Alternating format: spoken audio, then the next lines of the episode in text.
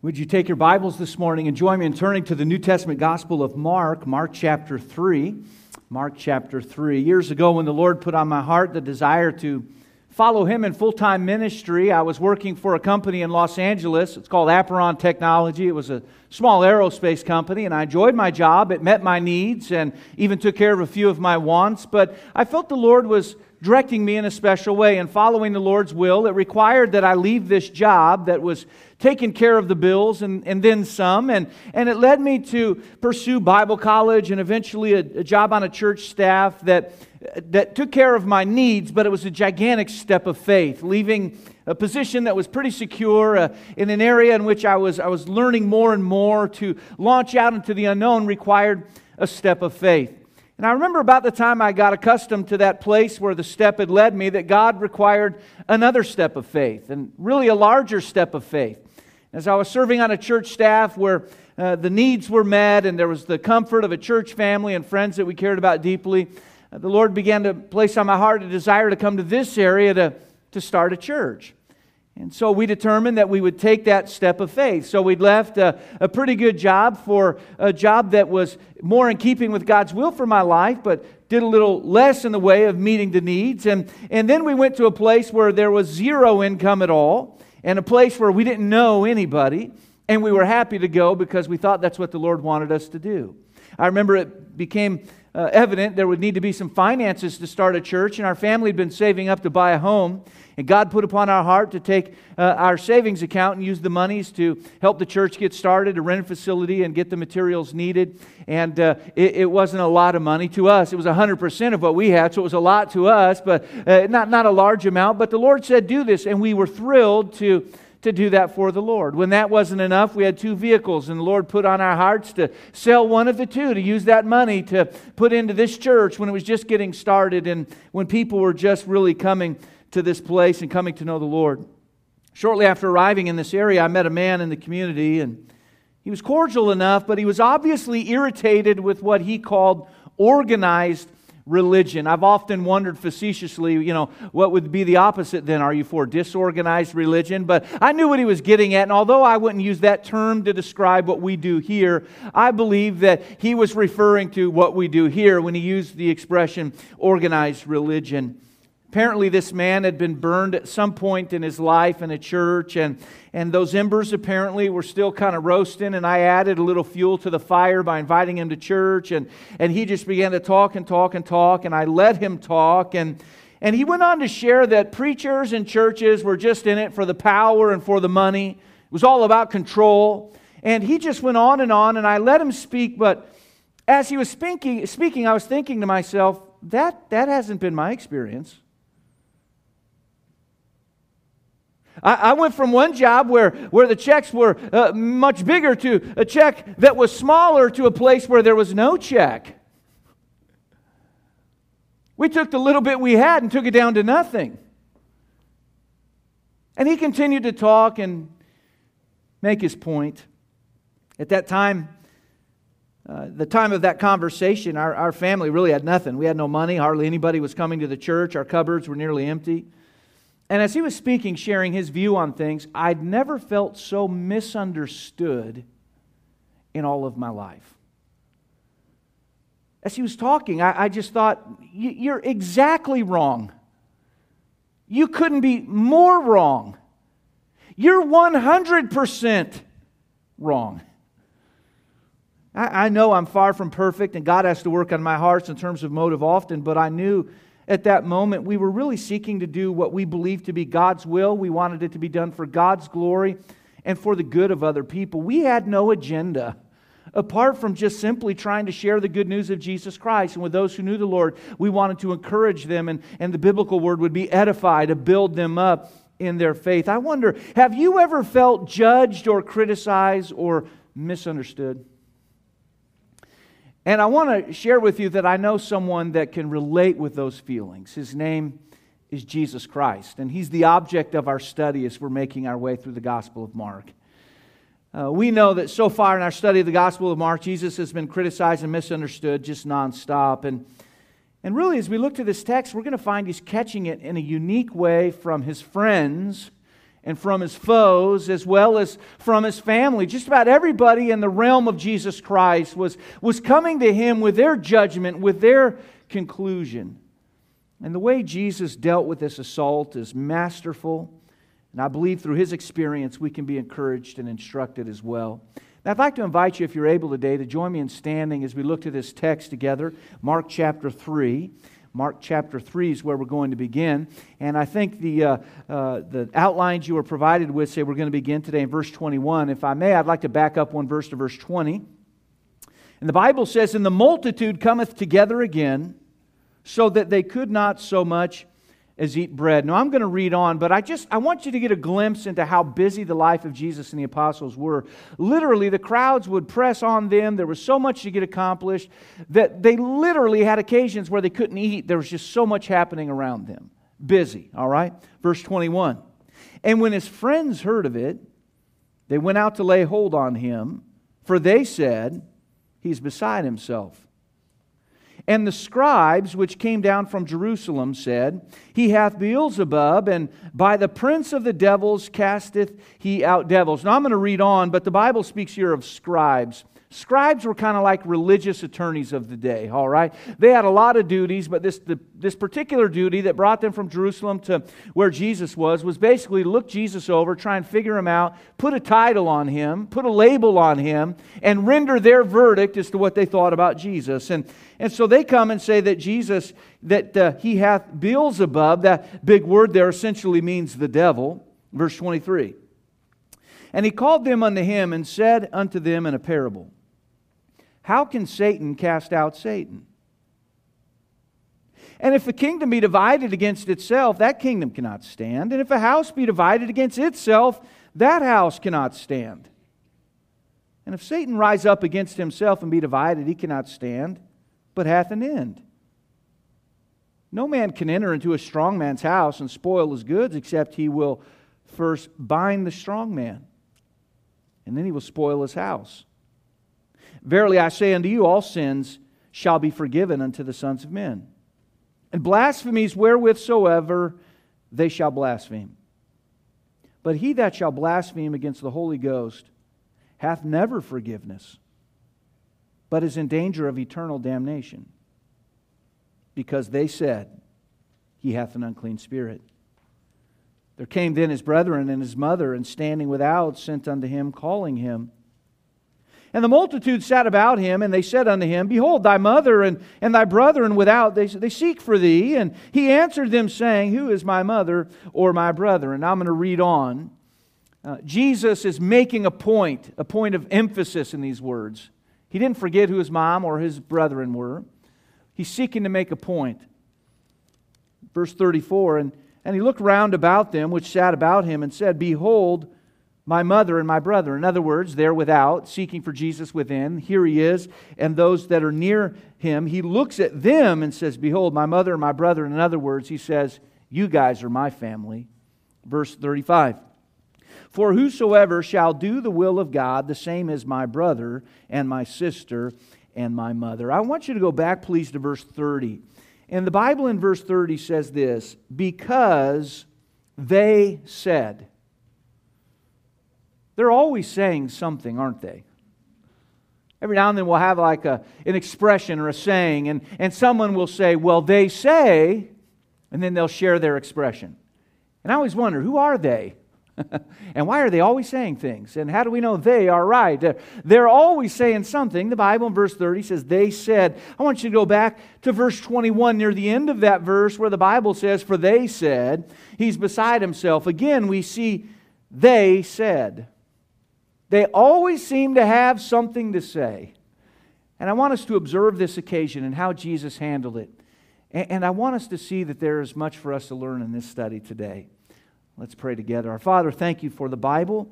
Thank you for this time of, uh, of, of, learning. And Lord, I do pray that you'd use me to be a help and a blessing to your people here this morning. Um, may we grow. May we learn so that we can be useful in, in your work and for your glory. We pray this prayer in Jesus' name. Amen. Thank you. You may be seated. Our text says, They said. And they are always saying something, aren't they? I think we have all been in experiences where people felt obligated to evaluate us and then just felt obligated to share their findings, and they said, if you're a huge sports enthusiast, they'll say that you're a fan. They will say that you are a dedicated and hard worker if you live for your career and financial gain. If education is extremely important to you, they'll say you're studious and, and that you're bright. But if you're passionate about living your life for eternal values and for the Lord Jesus Christ, they'll say, you're probably out of your mind. That really shouldn't surprise us because that is what they have had to say about people of faith for thousands of years. Of the prophet that went to anoint Jehu, the Bible tells us in 2 Kings 9 that they said, Wherefore came this mad fellow to thee? He's crazy. Of the apostle Paul, they said in Acts 26, Paul, thou art beside thyself. Much learning doth make thee mad. The preacher in the 1800s by the name of D.L. Moody, who saw over a million people come to know Christ through his ministry, and over a hundred million people heard him preach. He was known in his hometown of Chicago as Crazy Moody. They always seem to have something to say. And when it comes to people of faith, they often have nothing good to say. If anyone lived for the will of the Father, God the Father, it was God the Son, Jesus Christ. And of his life, they had much to say. They just couldn't help but take note of his life and to comment of, on his life. And, and as we think of this and we look to our outlines as you received today, I want us to begin by seeing the unreasonable slander. Now, get the idea as you read through this text that the friends of Christ, they basically said, All right, Jesus, enough is enough. You've taken this further than we thought it would go. You've done more with this than we ever thought would actually happen. And in the verses leading up to our text, we find the ministry of Jesus is taking off. The crowds are growing. It was going further again than they would have imagined. And I'm sure someone suggested to Jesus Christ, Would you get a hold of yourself? Get a hold of yourself here. And as he did not do what they expected him to do, they said, If you're not going to get a hold of yourself, we'll get a hold of you. And the Bible says this they went out to lay hold on him. They were so, so sure that Jesus had just totally lost it. It's always disappointing to me when dialogue diminishes to the point where it, it becomes name calling and people accuse others of, of being just totally out of their minds. I think I've seen more than a few news shows where there's two politicians from D.C. with different perspectives, and one says to the other, I think you're just absolutely out of your mind. And this one says, I think you're out of your mind. And I hear that going back and forth, and I always think to myself, they're both right. Okay, I think they are both out of their minds. And, and when people really degenerate their talks to just simply accusing and, and name calling, we always have a problem. As bad as that was, that his friends are approaching him this way, the scribes show up. The scribes, the Bible says, which came from Jerusalem, they came about 120 miles to look Jesus over, to evaluate him to put that label on him, to put him in a theological box so they could take him back to their theological laboratory, so to speak, and put him on a shelf and say, All right, there he is. We, we labeled him. We know what he's all about. And they came and looked Jesus Christ over, and they didn't understand everything they saw, but they said, He hath Beelzebub, by the prince of devils casteth he out devils. According to Luke's expansion of this text, there's a parallel passage in Luke chapter 12, the Bible tells us that just before the scribes said that, Jesus actually cast an evil spirit out of a person. And what Jesus was doing was he, he pushed them back in a corner. Being religious men, they would have had to have known that it was only by the power of God that an evil spirit could have been removed from another person. But as that was all happening, they determined rather to attribute the power of Jesus Christ to the power of Satan. And it's incredible to me that these religious people had such a willful disbelief, such an irresponsible finding. The psalmist speaks of this attitude in Psalm 14:1 where the Bible says the fool hath said in his heart there is no God. If we were to take the time to go to that passage, you'll notice there are some italicized words in the Bible put there to provide ease of reading. But if that verse is read in the Hebrew, it reads this way The fool hath said in his heart, No, God. That's a foolish thing to do. To know the truth and yet deny it. to refuse it to run from it. And these scribes came, and if anybody should have known who Jesus was, it should have been them. There was the testimony of God the Father on the day of his baptism. There were the fulfilled prophecies. They'd heard him teach, they'd seen the miracles and heard of other miracles. They now have just witnessed Jesus casting an evil spirit out of a person. And rather than honoring and glorifying God, they refuse and reject. This was an unreasonable slander. Yet they proceed with their malicious attack. And in response to their unreasonable slander, we find an undeniable strength. Jesus responds to all this with a rhetorical question. The Bible in verse 23 tells us he asked them in a parable, How can Satan cast out Satan? He's saying rhetorically, Help me out again. Satan casting out Satan, how does that work? He said, How can a kingdom or how can a house that is divided against itself stand? And the obvious answer is it absolutely cannot. It'll fall, it'll, it'll break down, it'll never work. And, and Jesus was getting to the point why in the world would Satan cast out Satan? That, that does not work. In verse 27, Jesus, in essence, says that a burglar can't go into someone's house and spoil his goods, take his stuff, unless he bind the man of the house, the strong man. In dealing with the strong man, Jesus was referring to the devil.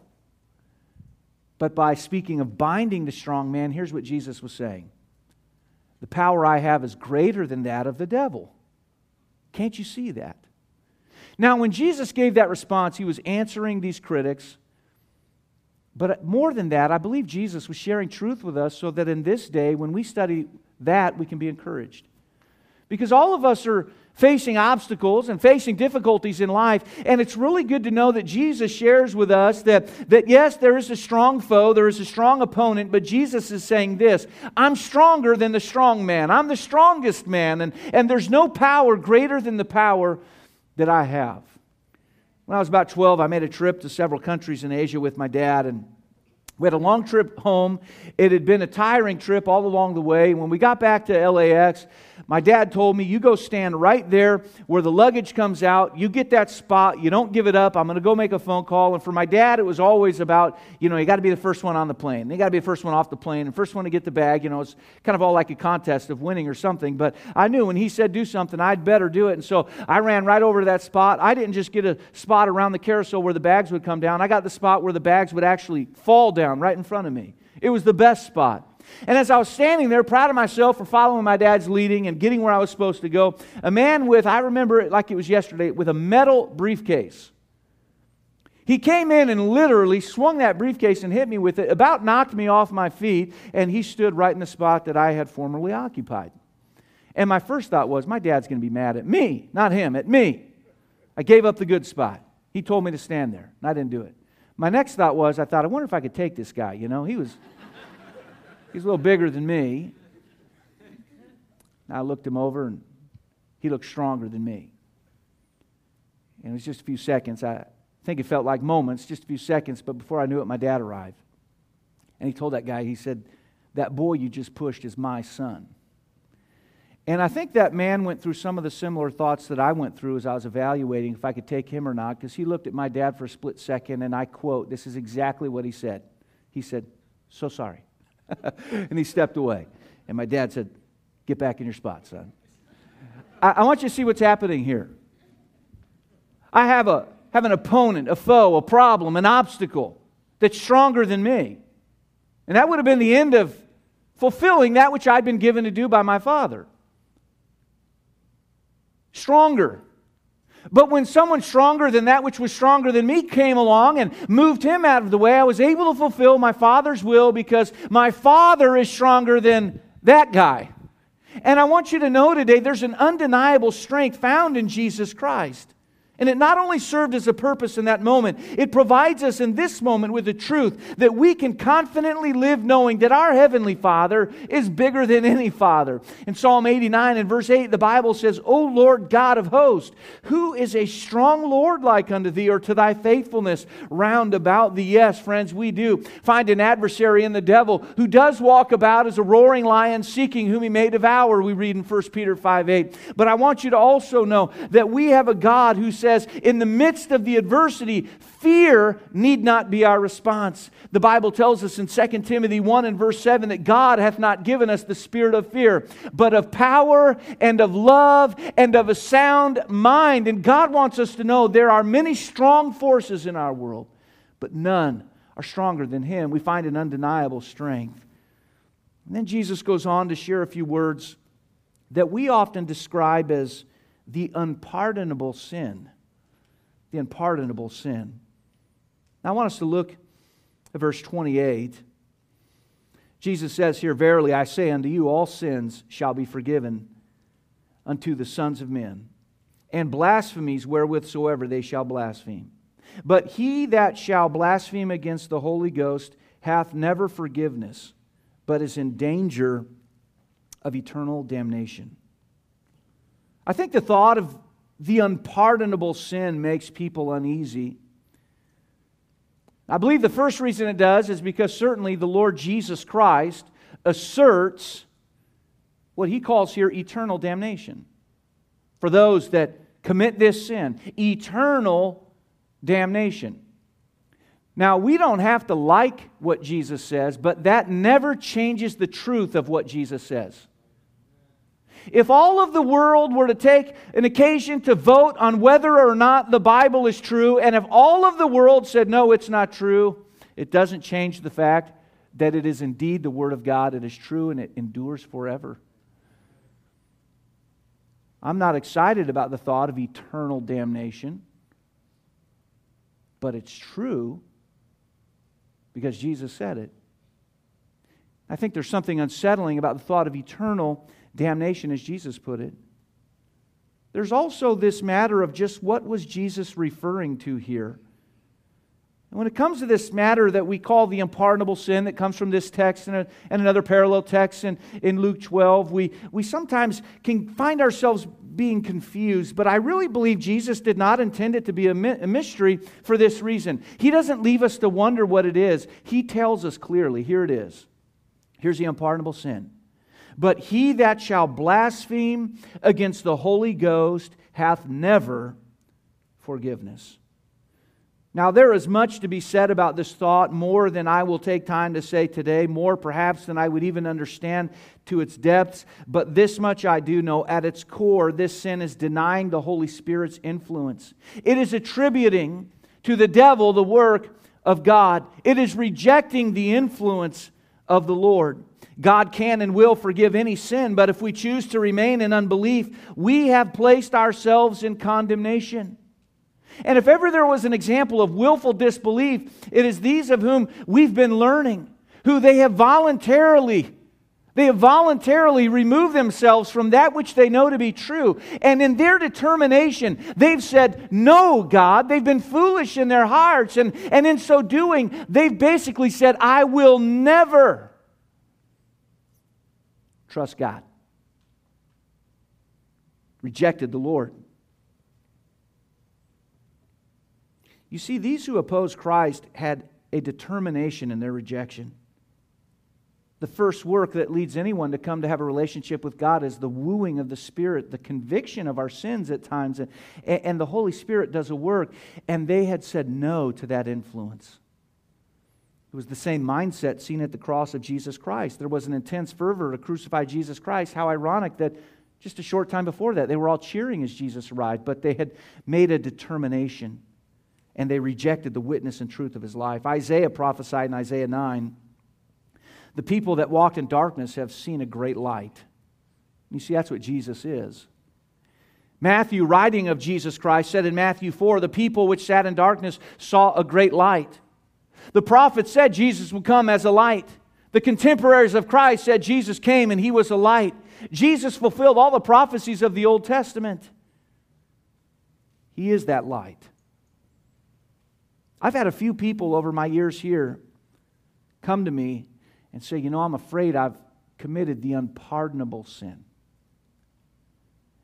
And to that statement, I want to say today if you're nervous about whether you've committed the unpardonable sin, you clearly have not.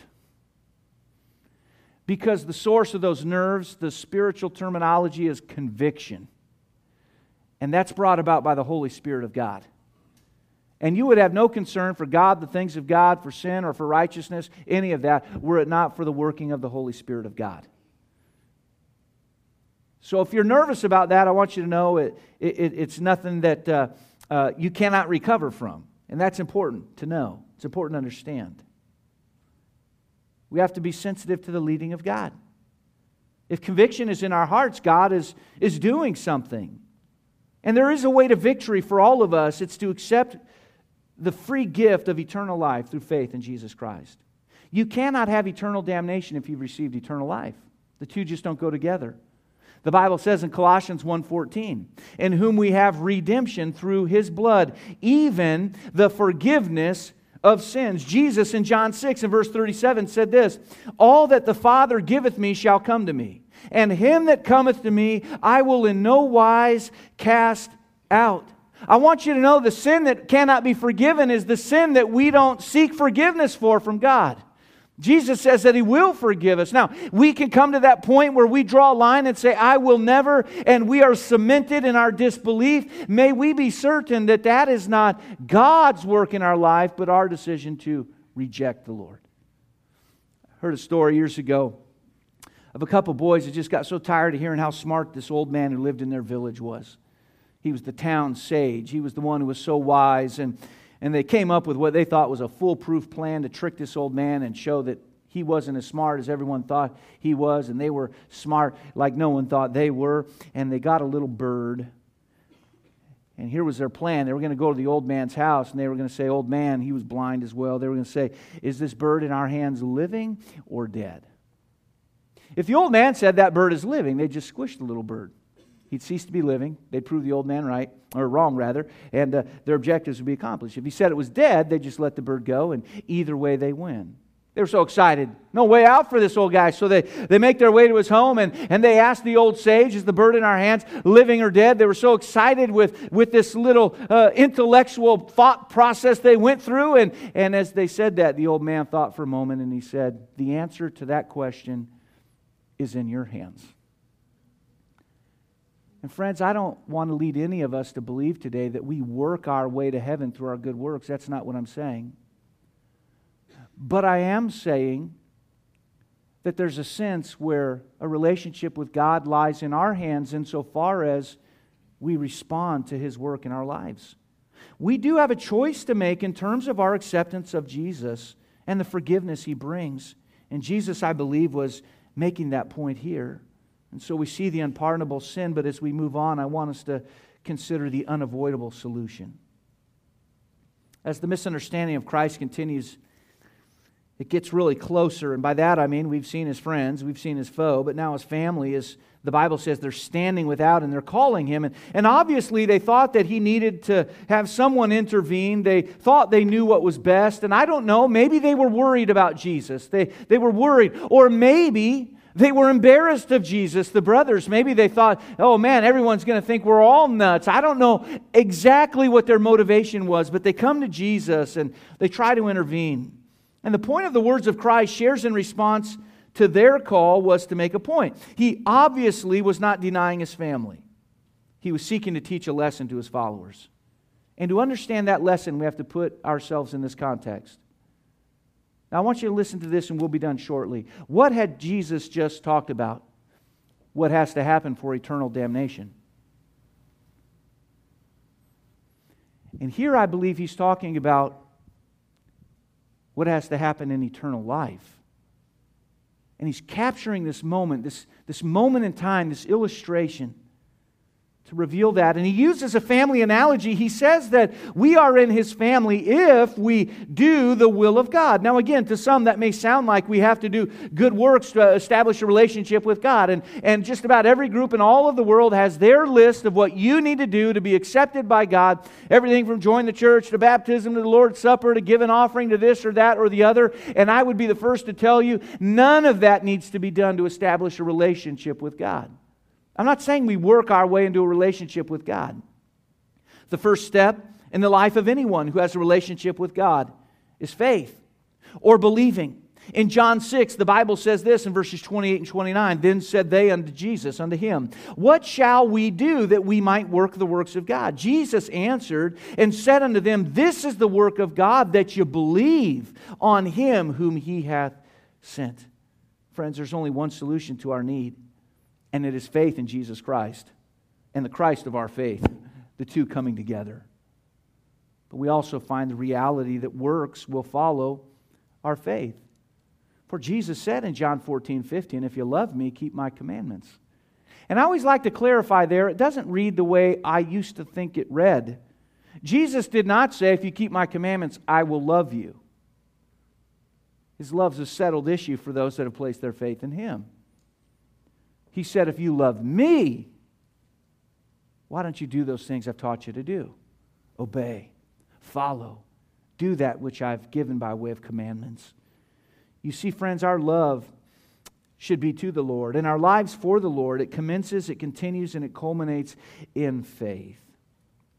They are always talking. But while they were talking, there were some near Christ who weren't listening to them. They were listening to Jesus. And I, I like the way it says in John 7 of those that listened to Jesus, they said, Never man spake like this man. They said, Nobody has ever spoken the way he does.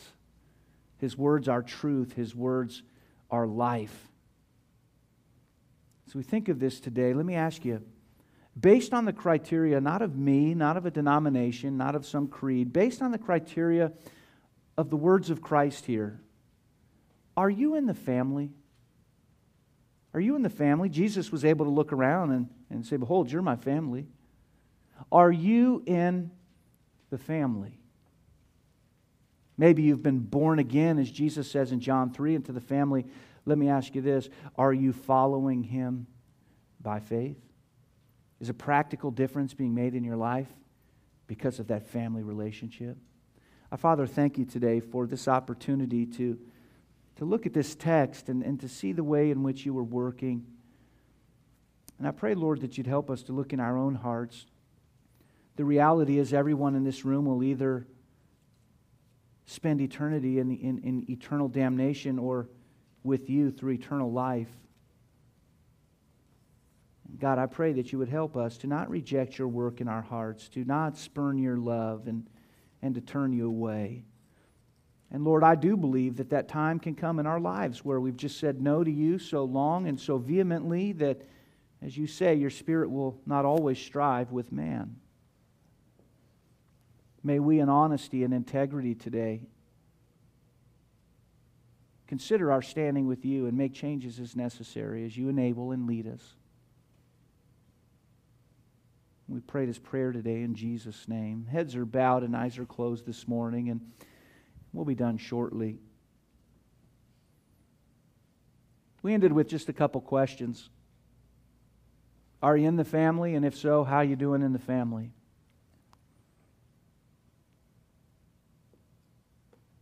Maybe you're here today and you'd say, you know, Pastor, that, that was an interesting text. And it, believe me, it was.